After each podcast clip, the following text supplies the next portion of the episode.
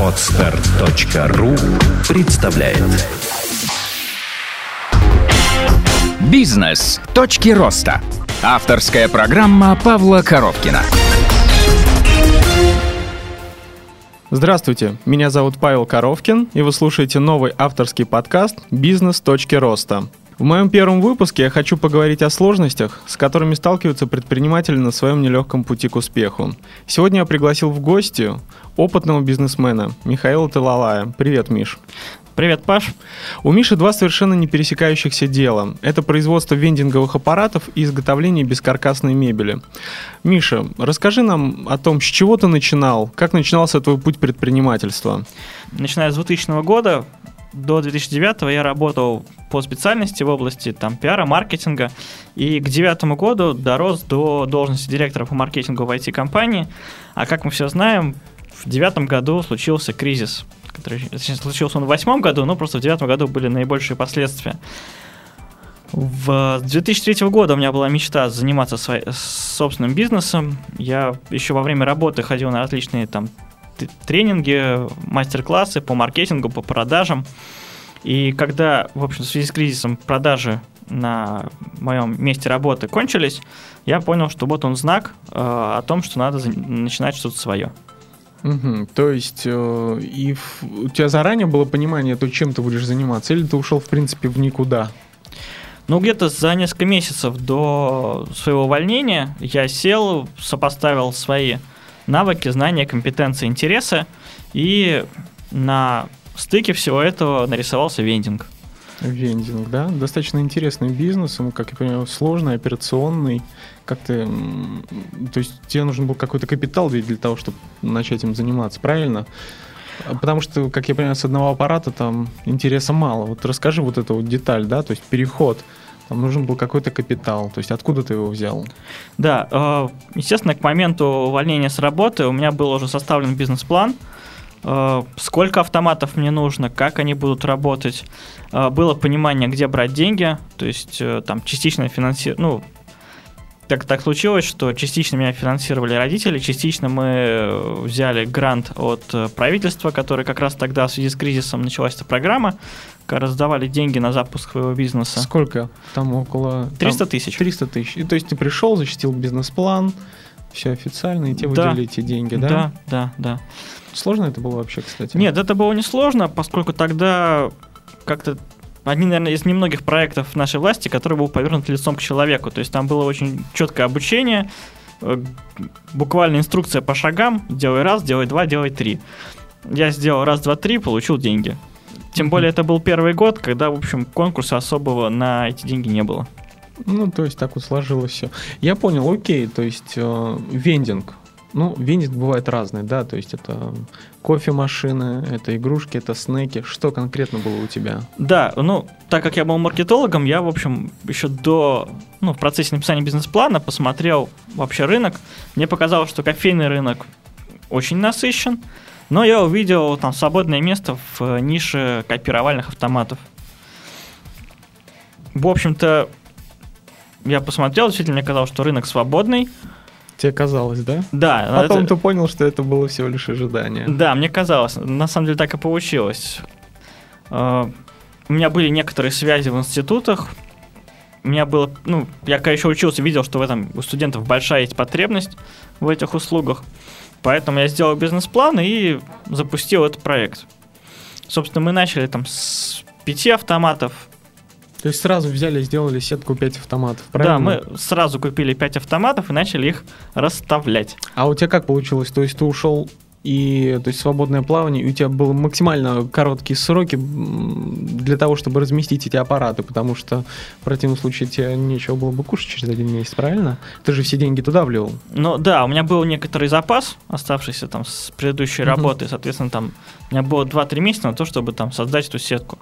Вот, в принципе, так удачно получилось, что первые автоматы мы разместили в достаточно хороших местах, и они, в общем, даже вышли на уровень бизнес-плана.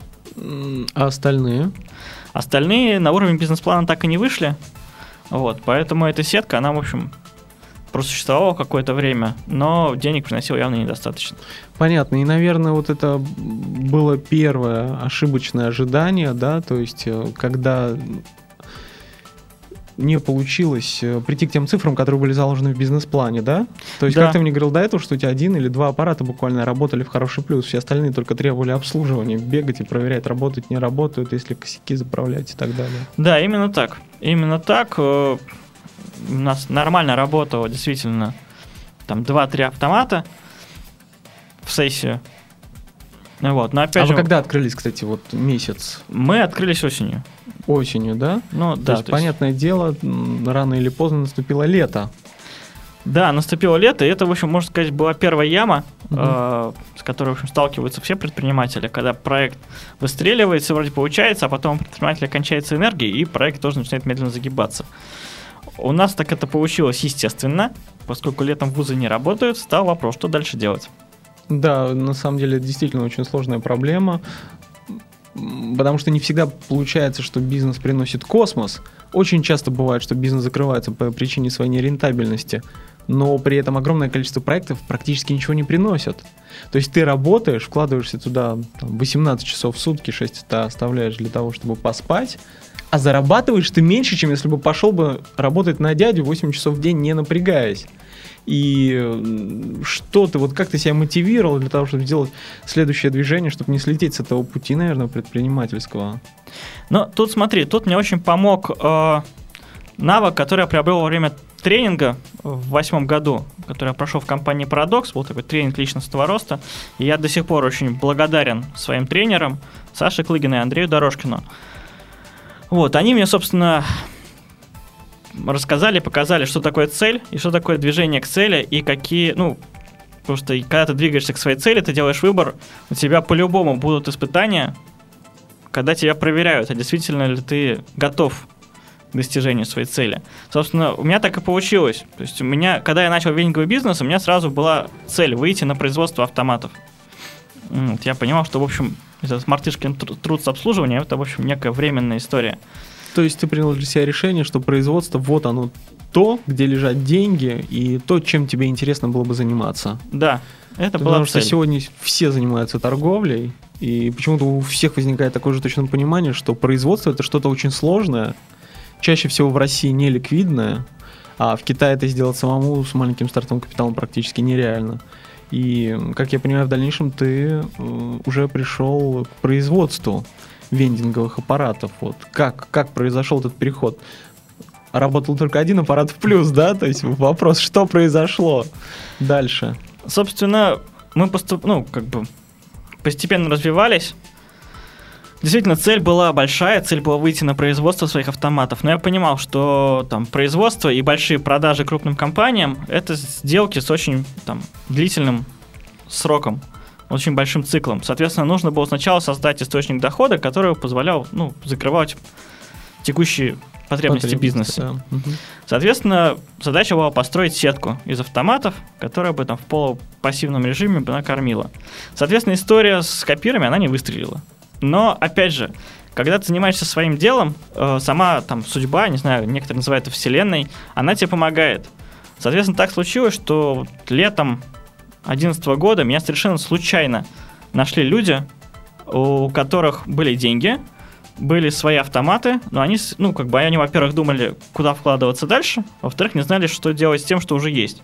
Они меня пригласили на разговор, там, ну, я им дал достаточно грамотные советы, помог им сэкономить, не потратив лишнего, не покупая всякого хлама. То есть у тебя уже был определенный опыт, то есть сетка уже работала, ты понимал все подводные камни, все нюансы. Хотя, как я понимаю, это абсолютно другое направление вендинга. То Да, есть у них так кофейники, у них обслуживание, у них там э, внутренние все эти приблуды, заправки, кофе, вода и так далее. У тебя это все было гораздо проще. Все равно тебе удалось, да, то есть полностью оптимизировать их бизнес-процессы. да, так получилось, что я им, видимо, лично понравился, и они меня пригласили там, управляющим их сеткой там, кофейных снековых автоматов. Мгм. В общем-то, несмотря на то, что ниши несколько разные, процесс все равно, ну, похож. И Вот, соответственно, мы взялись за дело, там, наняли персонал, вот, я нанял там операторов, у меня был офис-менеджер, и, в общем, за полгода я им увеличил обороты в два раза, увеличив сетку при этом в полтора. То есть до 15 аппаратов. Да, да. А какие-то проблемы у тебя возникли с наймом людей? Для тебя, как я понимаю, это было впервые? Да, это было впервые, но как-то, ну, для меня это было естественно. Плюс у самих этих ребят, э, у них был уже большой опыт в бизнесе, вот, они мне немножко помогли э, в этом процессе, там, в плане там, собеседований. Ну вот, но вообще для меня технология найма была понятна абсолютно, где искать людей было понятно, какие нужны люди тоже было понятно. На джобе, да, где-то, наверное, искал? Да, в суперджоп в основном, поскольку там требовался персонал достаточно там, низкой квалификации, в общем-то. То есть у вас получилась такая синергия, то есть с одной стороны ты передал им свой опыт и управленческий опыт, вот этим ребятам, которые владели э, сетью из 10 аппаратов, а с другой стороны от них ты получил тоже какой-то консалтинг, да, какой-то опыт определенный, естественно, там, по управлению людьми, по, по выстраиванию бизнеса, естественно, я получил. Это было ну, для меня очень ценно. И вот сколько прошло времени от того момента, как ты ушел, до того, когда ты действительно увидел уже деньги? Понятное дело, что первые деньги ты увидел уже на стороннем бизнесе, хоть ты и управлял им. Ну, где-то это получилось, ну, наверное, год-полтора где-то так. Год-полтора. И то есть ты постоянно себя а, каким-то образом должен был двигать вперед, мотивировать. Ведь жить год на с пониманием того, что у тебя что-то там не очень получается, достаточно сложно. Это... И, то есть, как ты вот э, приходил к этой идее, что да, надо действовать дальше, а не идти работать на дядю, если у тебя это хорошо получается, да, то есть ты хорошо профессионал в своей области, ты же пиарщик у нас. Ну, в общем, да. Да, то есть, э, как ты к этому пришел? Ну, во-первых, я понимал, что я, в принципе, э, на дядю больше работать не буду никогда ни при каких условиях. Почему? Ну, чисто внутреннее ощущение. Вот, не знаю, вот как-то Другие люди, да, ты замечал, что это те люди, которые работают там с 10 до, до 7 или с 9 до 6, то есть уже совершенно другое мировоззрение у людей. Не знаю, как ты, вот, например, я когда иной раз встречаюсь с этими людьми, просто абсолютно разные плоскости. Суть не в том, что они плохие или хорошие, они просто другие. Да, именно и так. И ты когда пытаешься там в очередной раз встроиться в эту систему, вот лично для себя, мне этого не получается, у меня что-то ломается, у меня возникают конфликты на почве этого. Но у меня даже, видишь, на уровне чистой энергии когда я занимаюсь своим бизнесом, он сам дает мне энергию. У нас идет такой энергообмен. Я понимаю, что если я пойду сейчас, ну, работать куда-то по найму, и, в общем, эта история у меня была, то есть я 9 лет работал по найму, я понимал, что, блин, но мне это не интересно, мне не получаю с этого ничего вообще. Из-за этого результаты, в общем-то, страдают. Когда работаешь на себя, готов укладываться на 150%. Да. И 18 часов в сутки. Остальное иногда, только на сон. Иногда даже больше, да. А, вот, ну давай тогда пройдемся немного дальше. То есть у тебя получился первый результат. Прошло полтора года. У тебя внутреннее удовлетворение, вот это вот идеальное состояние, и ты понимаешь, что надо делать что-то дальше, потому что реальные деньги тебе приносят сетка не твоя, та, которой ты управляешь. Что было дальше? А дальше все опять получилось случайно. А, я поехал на венинговую выставку, там в поисках там, новых партнеров, технологий. Москву, да? да, в Москву. К сожалению, венинговые выставки у нас проходят в России только в Москве. Да, вообще практически все нормальное проходит у нас, к сожалению, в Москве. Вот, поехал на венинговую выставку, встретил там э, производителей кислородных коктейлеров. И, в общем, опять же, это, ну, наверное, что-то какой-то был знак свыше, у тебя я... одни знаки. да. На пути одни знаки расставлены. Да, именно так, как получается. А, я увидел нормально, ну, то есть аппарат на тот момент был еще очень сырой, но я увидел продукт. Я опять же увидел рынок. Вот. Я, в общем, с детства знал, что продукт полезный. Он был вкусный, соответственно, я понял, что это будет продаваться. Была задача. Э, и опять же, я знал, что в Питере эта ниша еще свободна вообще в принципе свободно. Ну да, был у нас определенный бум этих кислородных коктейлей, их везде продавали, но их продавали операторы, люди живые. Здесь, как я понимаю, была фишка, что нету трудозатрат и э, фонда оплаты труда. Да. То есть это очень сильно как бы сжимает э, воз... Э, затратную часть. Да, абсолютно, увеличивает маржинальность. Да, в общем, в данном случае маржинальность была в процентах, она такая космическая космическое, да? Да. Ты есть... понял, что вот оно, этим уже интереснее заниматься. Абсолютно. А, вот. Я при... ну, как бы приехал в Питер. Была задача найти денег. Ну, в общем, опять же, я пошел по пути наименьшего сопротивления, просто взял кредит в банке, купил этот аппарат. Вот, У купил. тебя уже было понимание, куда ты его поставишь, да? Или еще не было? Когда ты я- решил, я куплю, а там уже как бы... Да. Ну, то есть у меня было понимание, в принципе, где их можно ставить, то есть целевой аудитории этого продукта. Но когда я его покупал, четкого места у меня еще не было. И опять же, тут абсолютно случайно мне звонит человек, который говорит, что, ну, он тоже знает, что такое кислородные коктейли, он работает в бассейне и предлагает мне сотрудничество. Говорит, давай ставь к нам в бассейн. И как ты тебя там». нашел, ты вообще без понятия был. Я тогда, ну, то есть, ну, то есть у меня был сайт, вот, но тогда... Значит, тебе надо устраивать тренинги, знаешь, типа, каким образом структурировать свою жизнь, чтобы вот такие вот э, происходили события, потому что далеко не каждый предприниматель может похвастаться этим. Ну, То есть, ну, как бы тебя просто выводили на правильный, на правильный путь, каждый раз подхватывали в нужный момент. Ну, получается так. А, Вот, получается так, и, в общем, я понимаю, что это не случайно происходит, потому что я занимаюсь своим делом. И именно поэтому, видимо, столько случайностей и происходит. Вот, собственно, мы поставили к нему в бассейн автомат, и, в общем, за сезон эти 250 тысяч мы отбили. Это лето было или что? Нет, это как раз сезон был где-то с сентября по май месяц. Ну, за 9 месяцев, да? Вот. Но как бы один автомат это хорошо, но мне нужна была сеть, и мне нужны были деньги, собственно, на, строение, на строительство этой сети. Откуда взять деньги? Ну, в общем, я прошел, опять же, по-простому. Я договорился с производителями автоматов о том, что я буду их продавать. Вот следующий этап, когда ты не размещаешь, да, то есть, а когда ты уже рассказываешь людям, как круто это размещать. Да, да. Для меня это, в общем, тоже была точка роста, потому что до того момента я не был уверен в своих навыках продаж. Да, я проходил там много тренингов разных. Вот, у меня была технология продаж.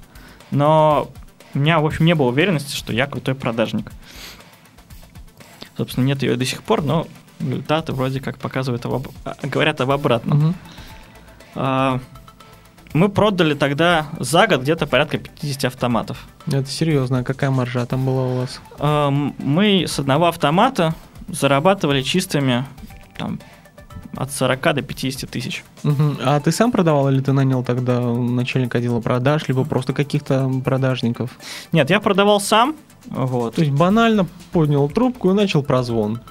даже проще. Э, Я не занимался активными продажами, э, люди сами меня находили. Ну ты же что-то для этого делал. Ну, все, что я для этого сделал, я, во-первых, э, там сделал бесплатную публикацию в Делом Петербурге. По Ты итогу... договорился просто как-то? Да, да, да, да. Ну, то есть у тебя просто очень хорошие коммуника- коммуникативные навыки, да?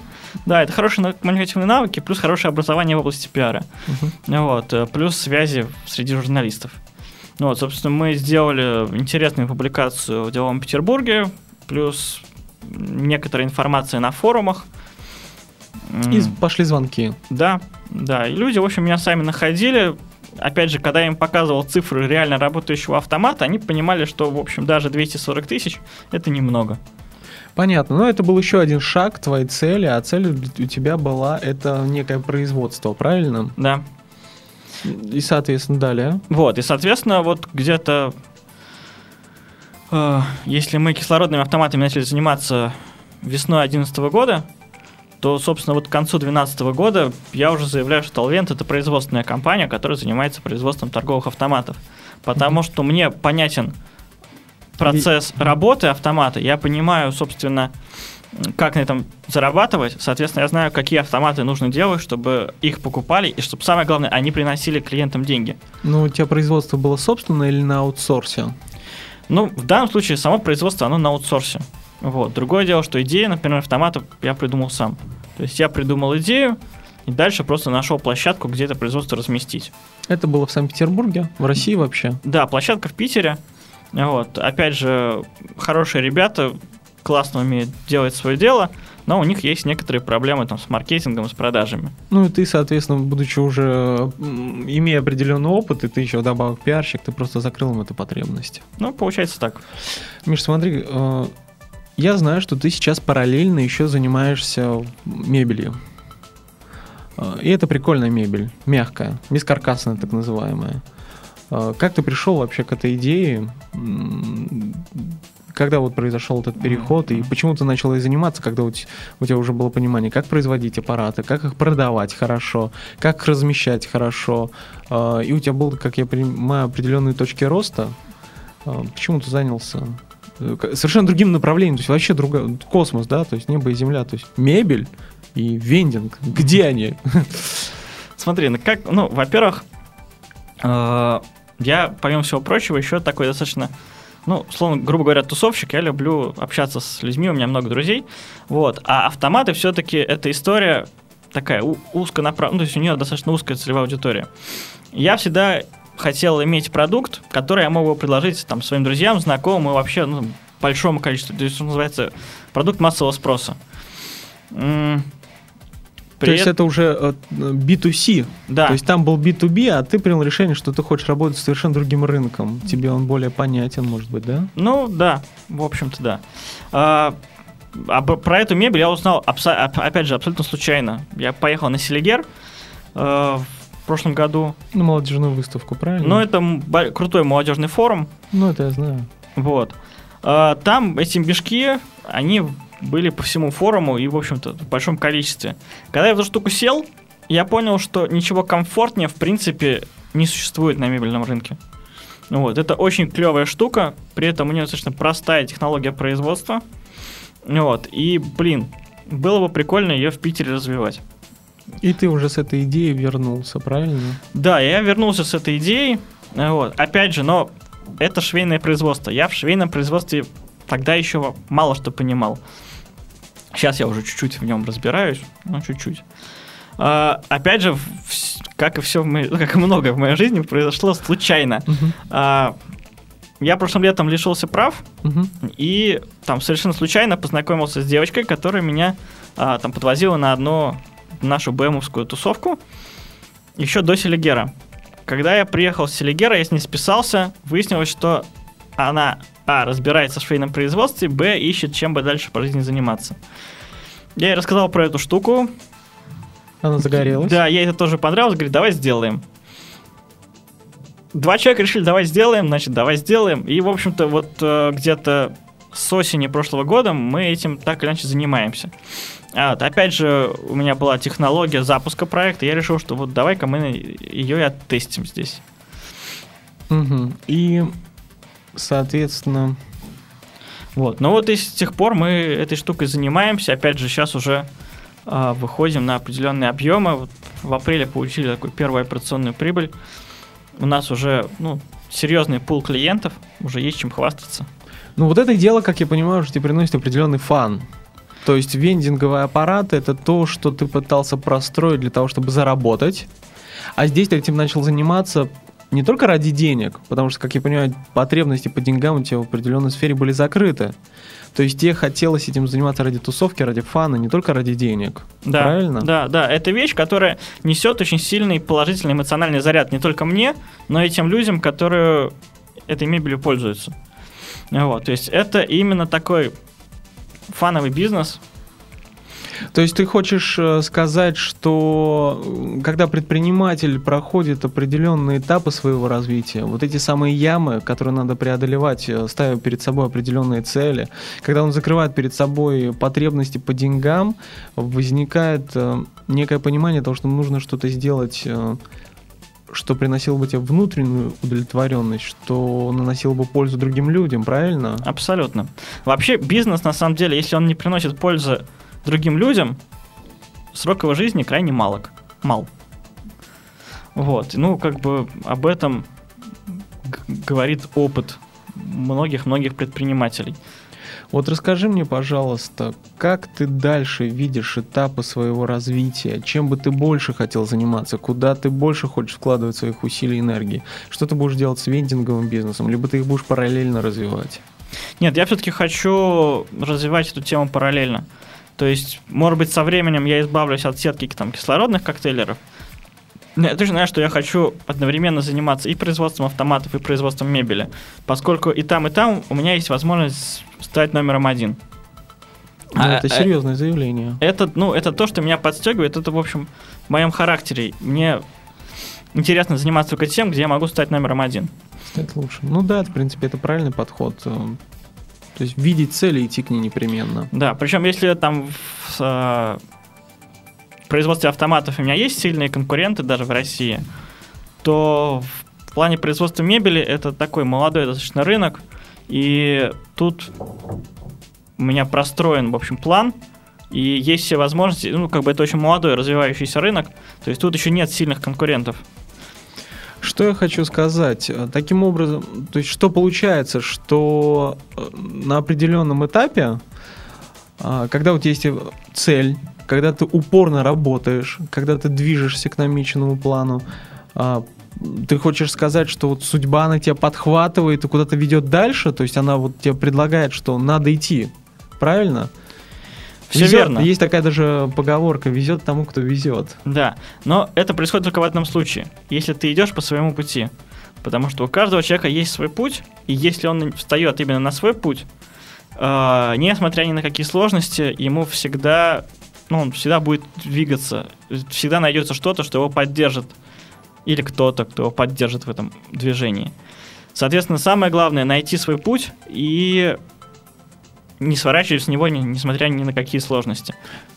Да, это, наверное, самый главный совет тем, у кого тот, кто начал уже свое дело, то, что ты уже прошел, когда дело работает, когда ты в него вкладываешь много сил, а оно не сильно движется, надо задать себе вопрос, а мое ли это?